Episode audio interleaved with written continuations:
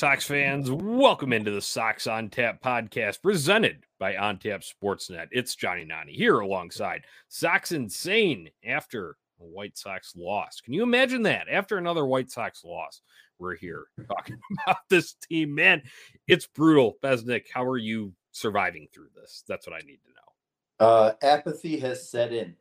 Uh, I am you know, a little bit mad, but mostly apathetic. These guys are laughable, embarrassing, losers. I could go on. Right. I think that's all good terminology to describe it. And, you know, it sucks because I think apathy set in a lot last year and we heard that term, but that was more so, I would say, from kind of like the summer months, like June to August is when it really started getting bad. You saw the sell the team signs come out in August, um, all of that. But the fact that we're here this early is so incredibly bad, um, especially when I think everyone thought there was going to be maybe a little bit of a refresh. That's the best word I could use to describe it. Maybe they wouldn't go out and be world beaters, but a little bit of a refresh. I think the Tony La Russa stuff last year was obviously um, a, a, drag.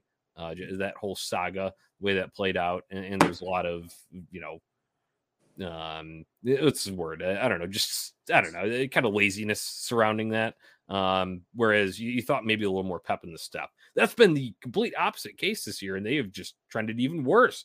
Um seven game losing streak you're 7 and 18 overall and i mean it's like bottom three in baseball bad it's horrendous. It's bottom three in baseball. We're the one of only three teams in Major League Baseball that haven't signed a player to a hundred million dollar plus contract. That came out. Our GM comes out with um, some ridiculous stuff about accountability, and uh, our guy NWIC sounded off about that yesterday on the podcast. Um, I, you know, I agree with a lot of that. These players are not being held accountable.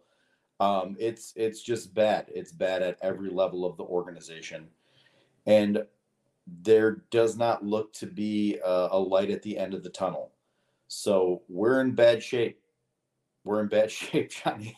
Yeah, we're down bad. And a lot of these players are down bad too. We're going to get to some of these comments here um, about that. And then just talking about the, um, you know, because obviously a loss always sucks no matter what. But the manner in which you lose and the lifeless effort that you go and see um, needs to be addressed here. I know we, have talked about it some here, but uh, yeah, there you go. You're going to need that one. Uh, crack them. All right. Uh, before we get into it completely, listeners, make sure go uh, subscribe on Tap Sportsnet on YouTube, like, press the alert button so you know uh, when we go live. Uh, join these podcasts in the YouTube comments. We'll feature them up here. Uh, share your frustration along with us. Uh, love to have a venting session.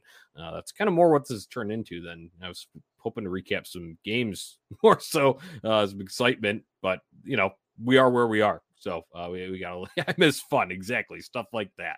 Uh, I miss fun. That's something I think fun escaped over uh, probably two weeks ago. I think that's it's been that long. So um, all right, Bezic, on this game specifically here, you go out and it's trying to salvage just one game of this road trip, one game of this series. Um, and early on, some okay at bats at least look better than the the slop that that was there last night in the back half of the Monday game as well. But then you get punched in the mouth a little bit in the third inning. A, you don't have a killer instinct with Michael Kopech on the mound, and he let it slip. Two out, it plunked Springer. The Blue Jays are able to scratch across three runs, and then the air completely got sucked out of this team. And the finish to it was absolutely horrendous. I know you wrote the recap. I'm sure you have some figures for me, some disgusting figures to share with me. Um, go, go ahead, air it out here. Yeah, I mean, Michael Kopech, those first two innings looked pretty strong. All he gave up was a single, two outs in the third inning, and um, he plunked a batter. Um, uh, off the top of my head, I don't remember who he plunked, but after that, the wheel started to fall off. I don't know if that got to him mentally. That's what it looked like because he's shrugging his shoulders, he's throwing his arms up in the air every time the Blue Jays made hard contact. And this is a tough lineup.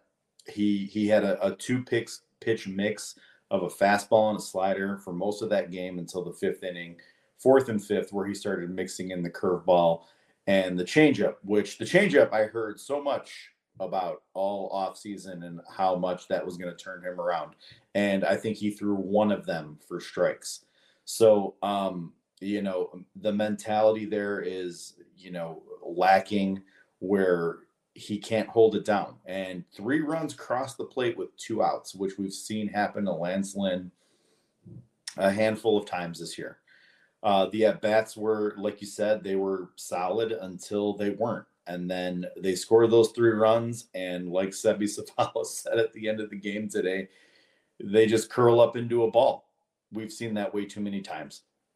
It's it was absolutely brutal. And then you go and look at the um, I believe it was Pinos that shared it out and the drop down of the at bats towards the end of the game. And it was the last 11 plate appearances, all but one strikeouts. I think yeah. that was it. And it was an Elvis Andrus ground out. Um, that's uh, just tells you how feels you know checked out these guys are. I know that you're missing a couple of guys here, but my good God, even the meat of the lineup that Eloy struck out three times. Robert, who is down extremely horrendous right now, struck out three times again. He looked like he wanted to cry post game. Yeah, he's looked horrendous at the plate. He's completely lost. I don't know what's happened to that guy. He got off to a hot start and he was looking like, you know, he was going to put something together this year for the first time. The defense is still there. Luckily, I know they they had a couple of near collisions yesterday, but you know he's robbed a few home runs and it looks great. It looks great in the field. So he's not taking his struggles there, but the struggles at the plate are horrendous. I know a lot has been made about him batting leadoff. I shared some stats on Twitter earlier today about him being like four for 42 in his last, you know, uh, however many games that is and they replaced him with Elvis Andrus, who's not much better. So this whole lineup is slumping, and and there's no relief in sight. I don't know how they turn this around. Yeah, um, dude, the Luis Robert stuff it just hurts my soul because they're you you saw just the the slightest like little bit of flash a couple weeks ago, right? and you're like, man, this could be some power. You two home runs in a game at Pittsburgh, and you're like, all right, this is more like the Luis Robert that we expected.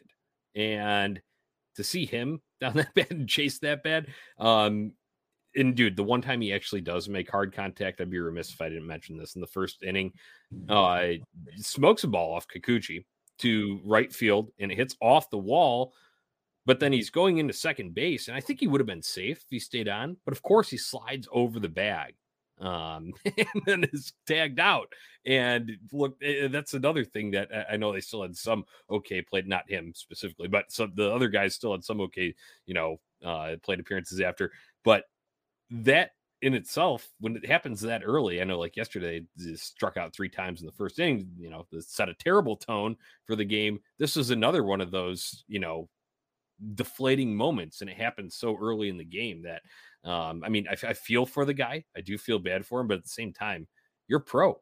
I saw like some discourse that oh, can you blame him for not winning show? Yeah, yeah, you can blame him. You're fucking yeah, pro. 100%. Go out there and do a job, right? Right. And you know, the the thing about that play is he's had trouble sliding. We've seen this as an issue with him before, where he could have used his arm to cradle the bag. I know he's coming in pretty hot trying to leg that out. He crushed that ball and just misses a homer by a couple of feet. But you don't stay on the bag and you get tagged out because you didn't slide correctly or find some type of creative slide to do so. And you know what? That whole play is very indicative or a microcosm of the way this whole White Sox season has gone. Not just the fact that he get, got tagged out, but you look at the Toronto Blue Jays, a team that made the playoffs last year that looks like a real perennial contender. They play in the AL East, one of the toughest divisions in baseball. And on that play, it exemplified what it looks like to be a winning baseball team. He crushes this ball to right field, misses a home run by just a couple of feet. And what does the outfielder do? He pulls up. He's like, this is either going to be gone or this is coming off the wall. It comes off the wall. He fields it cleanly. He fires a fucking strike to second base on a one hop. Bichette fields it cleanly and he puts the tag down and he holds the tag on him while he slides off the base. This is winning baseball. This is what we expected from the Chicago White Sox that we're not getting. That's where they need to be, and that is not where they aren't. So that's the fucking accountability that I want to see. Right. Yeah. And obviously, accountability is a buzzword right now uh, within White Sox fandom, and, and, and you know, rightfully so, because Ken Williams says there's not an accountability problem. Uh, yeah, you got a comment here. Yeah, thanks, uh, Robbie, for that one. Uh, people forget that accountability is not a problem in the White Sox organization. Right, that's what we're talking about here. And once again, Steve had that rant yesterday. Go, go and check out the uh, show from yesterday that Tony and Steve had because that was fresh off uh, the comments there. But man, uh, it's stuff like that, and it also you know kind of chaps my ass that Pedro Grifol had like talked about you know extensive attention to detail, and this was supposed to be a character trait of this guy, right? And it's supposed to be trickling down. Well, Lance Lynn, are the system issues getting in the way of figuring out the details of the game? I want to know because there has not been much of that at all. and played any clean, crisp baseball, maybe aside from two games. I could probably count out two games that they've actually played some crisp baseball. Um, right. And uh, that goes back to the accountability thing there. Um, it's all throughout the organization, though, Besnick. It's not just, you know, one player one right. coach, one executive. I think it's a shared right. It's it's a shared blame there, and it's dude. It's it's honestly hurts my soul to, to be talking about this because you know what we can go and sit here and rant, and we're going to sit here and discuss these problems but at the end of the day where does the change have to come from the very very top right and we the know change, the, we, we know the likelihood of that Right, exactly. So the change has to come uh, from the top, but Jerry's not selling. Don't hold your breath. Kenny Williams and Rick Hahn are not getting fired this week. Don't hold your breath. But the thing that I want to see is these players held accountable. I want to see, honestly, at this point, I want to shake up. I want to see somebody get traded. These guys, you look at those last 11 plate, plate appearances, 10 strikeouts in 11 plate appearances, 17 strikeouts in the game, 33 strikeouts in the series, two runs, 11 hits, one double, 10 singles. We didn't hit the ball out of the ballpark once. Who, where is this? The accountability needs to be on the players at this point. All the good vibes of Pedro Grifol's hiring, spring training, they said all the right things. And here we are three weeks into the season, and Pedro Grifol's run out of coach speak. He right. doesn't know what to say. Yeah, uh, like you, I think you you had said it in our chat. You said I almost feel bad for the guy at this point because like there is honestly nothing more uh, that he can say. But um, at the same time, I go and look at that situation. it's like, okay, um, is he not going full press on these guys because he doesn't want to lose the locker room? Not even a month into the season, not even a month into his first big league managing gig.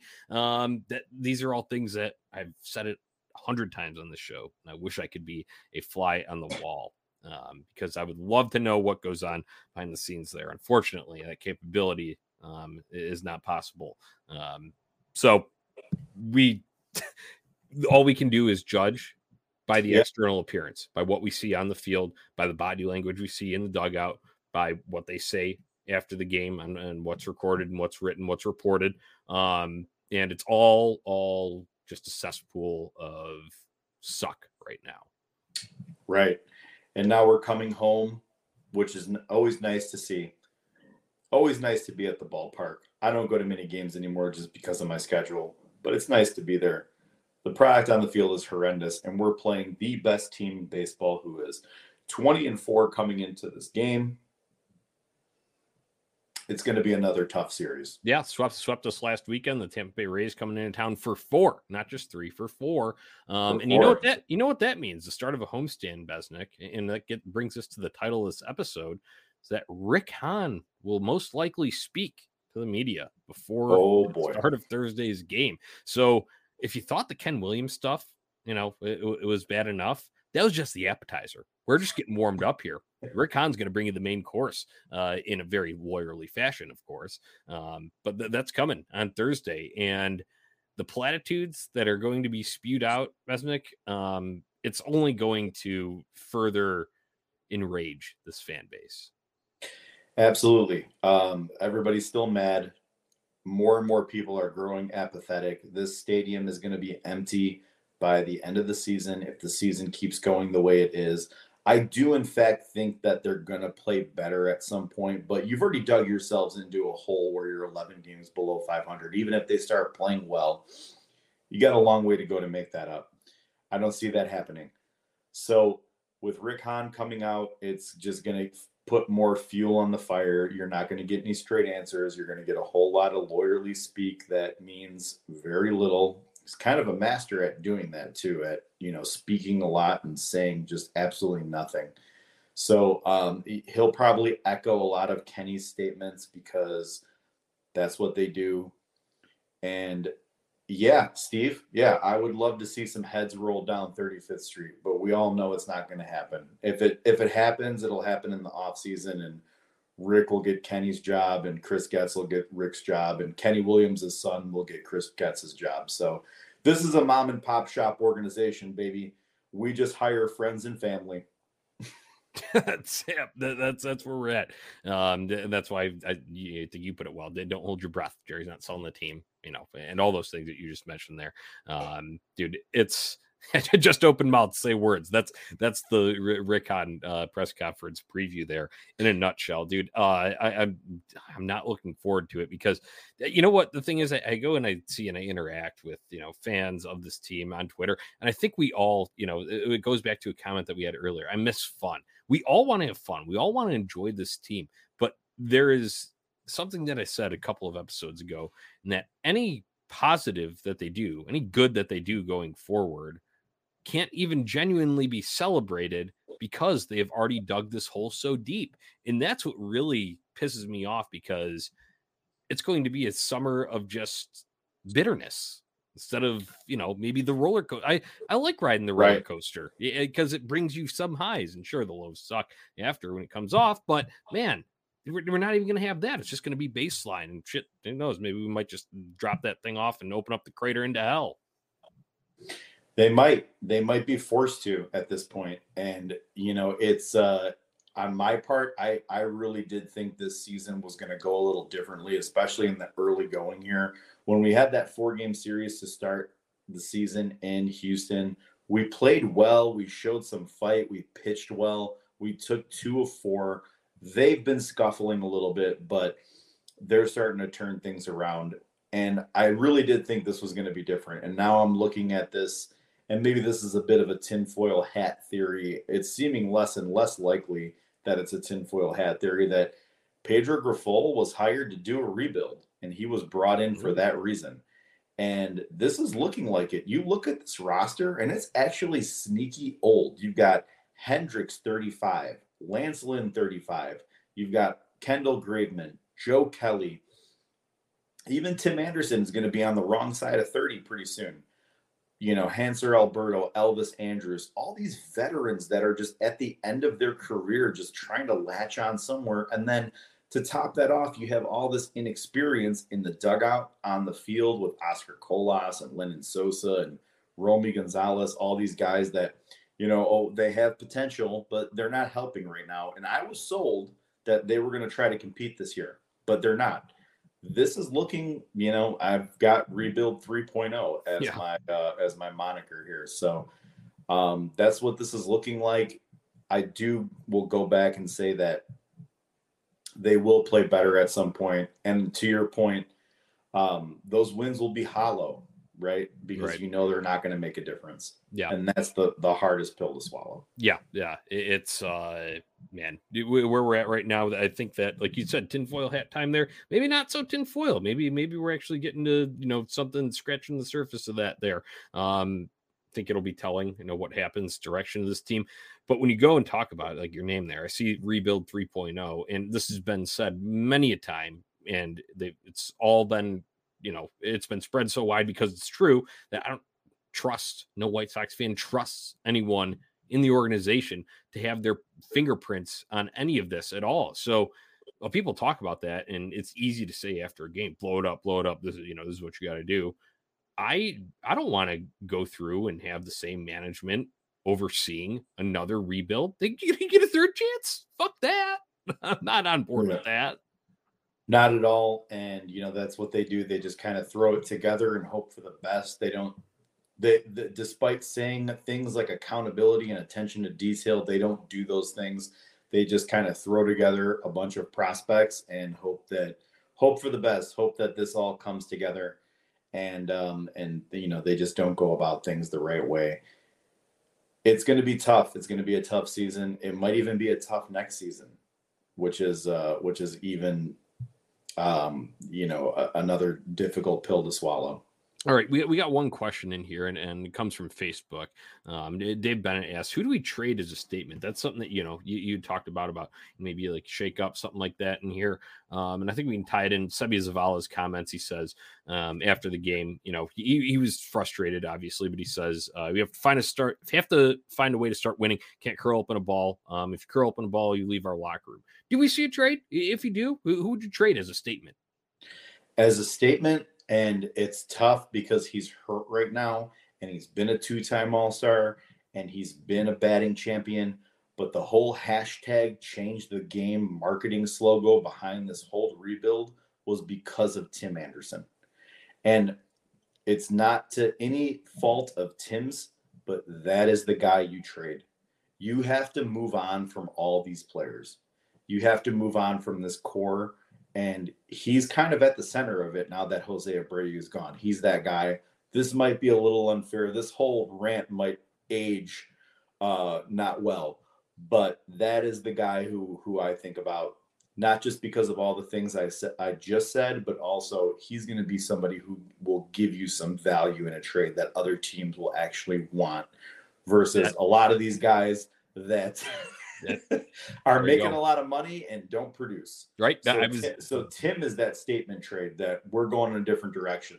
Right. Yeah. It's uh, a good answer there. And I, I like the kind of way that you described that there because I thought at the end of your bit there, I was thinking the exact same thing. Does anybody even want any of these players? And the only ones I can think of right now, top of my head, would be Tim Anderson, as you mentioned, and Dylan Cease. But right that's the, the, that's where we're at. So, right. Speaking of Dylan Cease, we roll on. We're almost out of here. This episode of Sox on Tap. We appreciate everyone tuning in. Uh, let's just look ahead. Weekend once again. Uh, Tampa Bay Rays coming in for four, and that aforementioned Dylan Cease will be on the mound um, against Shane McClanahan, a little rematch of last weekend here. Vesnick, um, you know, eh, people go go ahead and mock me, make the jokes all you want. I'll be out at the ballpark tomorrow, but I may have some jokes of myself there. Um, more to come. Sox on Tap Twitter account. However, um, McClanahan versus Cease is still a good pitching matchup, regardless of the absolute slop in the dugout along the third base line. yeah, they had a good. I mean, Cease had a rough outing. He only lasted four innings. It was the first time in his last 24 starts that he only lasted um, that he that he didn't make it through five innings. The Rays are a tough lineup.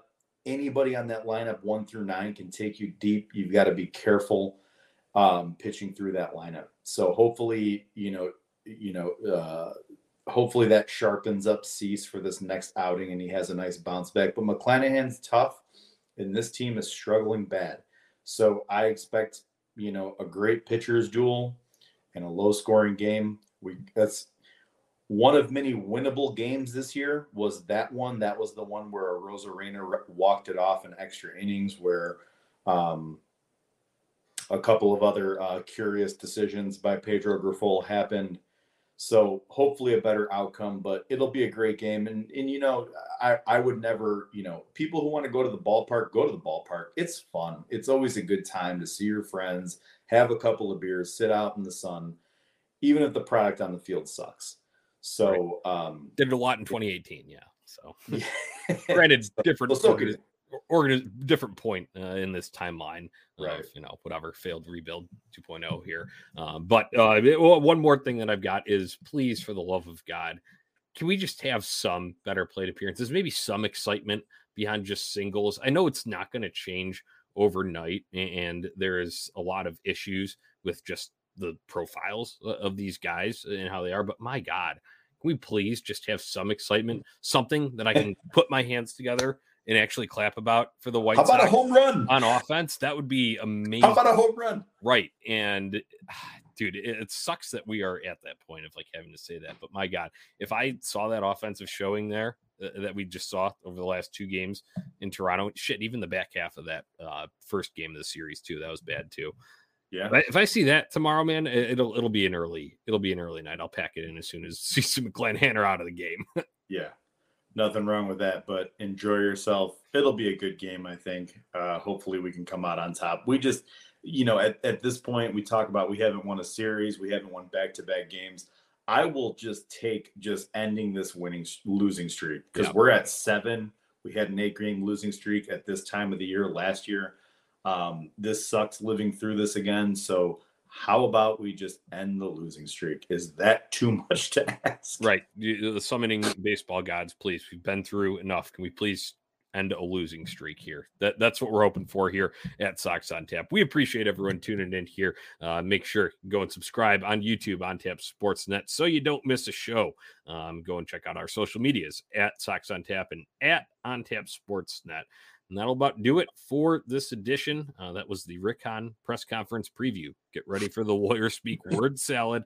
It's coming when the White Sox return home against the Tampa Bay Rays. Vesnick, until next time, White Sox forever. White Sox forever.